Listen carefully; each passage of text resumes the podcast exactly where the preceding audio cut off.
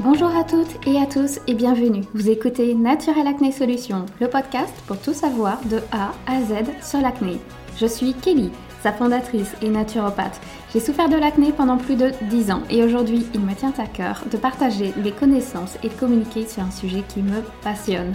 Trouver la cause de son acné, c'est trouver les solutions adaptées pour soi pour ne plus la subir. Cet épisode a pour objectif de se consacrer au cycle féminin pour mieux comprendre son fonctionnement et les changements hormonaux que l'on peut ressentir en tant que femme durant cette période, où diverses hormones s'entrecroisent pour une parfaite harmonie, bien sûr quand tout va bien. Alors voyons un peu de plus près comment se passe le cycle féminin pour mieux reconnaître les problématiques que l'on peut rencontrer. Souvent on part sur une moyenne d'un cycle menstruel de 28 jours, mais cela peut grandement fluctuer d'une femme à une autre et aussi d'un cycle à un autre. Certaines ont des cycles courts de 22 jours, d'autres des cycles longs pouvant aller jusqu'à 35 voire 40 jours, ou être irrégulier, un cycle de 22 jours, puis l'autre cycle on peut apercevoir qu'on a plutôt un cycle de 35 jours. Mais pour faire simple dans les explications, on va partir sur 28 jours. Même s'il faut garder en mémoire que le cycle n'est pas une pendule ni un arbre. J'aime dire que nous ne sommes pas des robots et que même un retard de un jour ou deux, c'est tout à fait normal. Disons qu'il faut s'inquiéter quand un cycle a un autre, il y a plus de 6 à 10 jours de différence et que le cycle ne se passe jamais de la même façon et avec des symptômes douloureux ou handicapants. Par exemple, des règles abondantes, très abondantes, une présence du syndrome prémenstruel, des douleurs, des spasmes, des migraines hormonales, des règles irrégulières, un trouble de fertilité, etc. Toutes les femmes sont uniques et différentes. Le cycle menstruel se compose de plusieurs phases contrôlées par un enchaînement complexe d'hormones sécrétées par les ovaires, ainsi que par deux structures du cerveau, soit l'hypophyse et l'hypothalamus. Mais ne vous inquiétez pas, je ne vais pas vous embêter avec des noms trop compliqués. Théoriquement, le cycle menstruel commence par le premier jour des règles. La durée moyenne des règles est de 5 à 7 jours. Ainsi, on notera le J1 de son cycle comme le premier jour des règles. On ne confondra pas les mots règles et cycle. Les règles durent quelques jours et se caractérisent par la perte de sang, alors que le cycle, lui, est de 28 jours ou plus ou moins, règles comprises, et c'est l'ensemble de l'équilibre hormonal avec ces différentes fluctuations. Donc le J1 sera le premier jour des règles, puis on continuera de compter jusqu'à l'apparition de ces prochaines règles, ce qui fera un cycle de 28 jours, ou peut-être pour voir, pour certaines, 26, 32 jours, etc. Environ 12 jours après le début des règles, le niveau croissant d'ostrogène arrive à son maximum, puis diminue dès que le follicule devient le corps jaune. Aux alentours du J14, parfois plus tôt ou plus tard pour certaines selon la durée du cycle, mais pour rappel, nous parlons d'un cycle de 28 jours, il est normal de voir apparaître durant cette période une glaire cervicale que l'on peut caractériser de perte blanche. Il est donc en effet normal d'avoir des pertes blanches au milieu de cycle. Il s'agit de l'ovulation.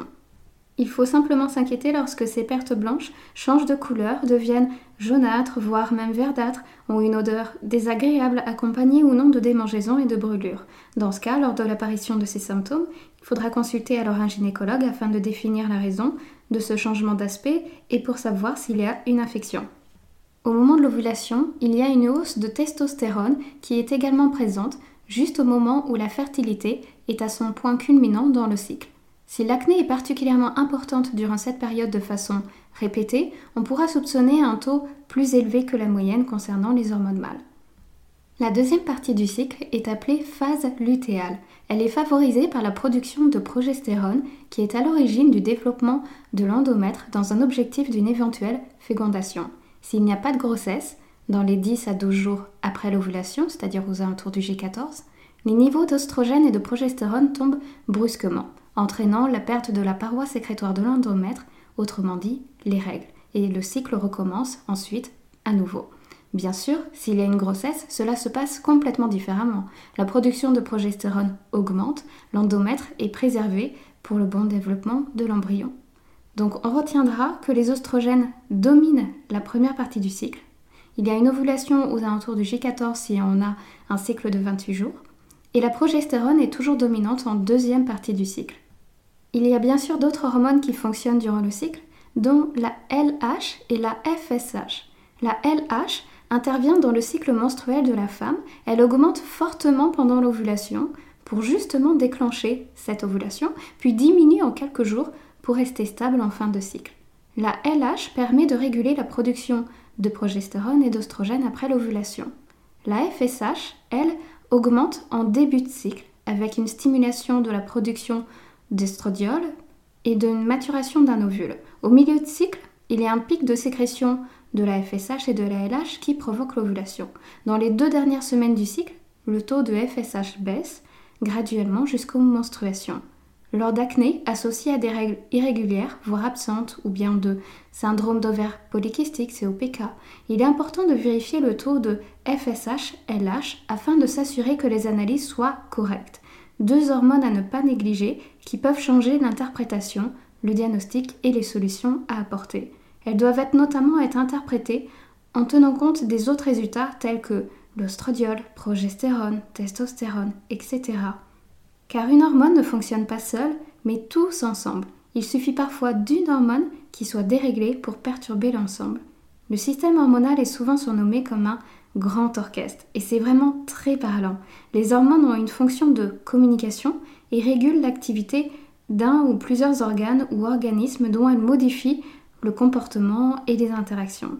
Peut-être avez-vous lu dans l'un de mes posts Instagram où je partageais les actions de nos hormones, car nous sommes loin de tous les connaître par cœur. Souvent, quand on parle de nos hormones, on connaît l'ostrogène, progestérone et les hormones mâles, et point. Mais elles sont bien plus nombreuses. En voici quelques-unes. Par exemple, la sérotonine, c'est l'hormone du bonheur et de l'éveil. L'oxytocine, c'est l'hormone de l'amour, de l'attachement et de confiance. La mélatonine, c'est l'hormone du sommeil. Le cortisol, c'est l'hormone de la gestion du stress. Les oestrogènes, progestérone, donc on les connaît, c'est les hormones sexuelles féminines. Les androgènes, les hormones sexuelles mâles qui sont 5, c'est une famille de 5. Il y a la testostérone, la DHT, aussi appelée déhydrotestostérone, c'est un peu compliqué. Il y a aussi la DHEA et son sulfate et l'androsténédione. Ensuite, d'autres hormones, nous avons l'insuline, par exemple l'hormone de la régulation de la glycémie, qui est très importante notamment lors de l'acné. Puis on a la ghrelin, la leptine, les hormones qui régulent notre appétit. Celles-ci, on les connaît beaucoup moins bien. Ensuite, on connaît très bien aussi les hormones thyroïdiennes. Donc elles sont vraiment très nombreuses. Et ce qui est certain, c'est que sans hormones, nous ne sommes vraiment pas grand-chose. Elles sont essentielles au fonctionnement du corps, autant pour la femme que pour l'homme. Les hormones sont souvent mal aimées parce qu'on les voit uniquement quand il y a un déséquilibre et un problème dans notre santé. Mais en réalité, elles font la plupart beaucoup de bien que de mal. Bien sûr, ce n'est pas une raison pour les négliger, il faut en prendre soin, comme toute autre partie de son corps. Voyons nos hormones plutôt comme nos amis qui nous veulent du bien que des ennemis. Car la bonne nouvelle, c'est que nous pouvons apprendre à équilibrer nos hormones naturellement et de reprendre le contrôle, notamment sur l'acné et notre peau. En comprenant les besoins de notre corps et en encourageant les changements hormonaux naturels, nous serons davantage en mesure de traverser les fluctuations hormonales sans les contraintes négatives que l'on a tendance à trop penser et à associer. J'espère sincèrement que cet épisode vous aura aidé à mieux comprendre le cycle féminin et que je ne vous aurai peut-être pas perdu au cours de route avec mes explications.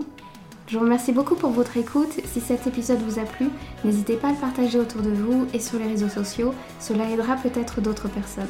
Vous pouvez me retrouver sur le compte Instagram Naturopath Kelly. N'hésitez pas à me poser des questions. Et en attendant, à bientôt pour un nouvel épisode.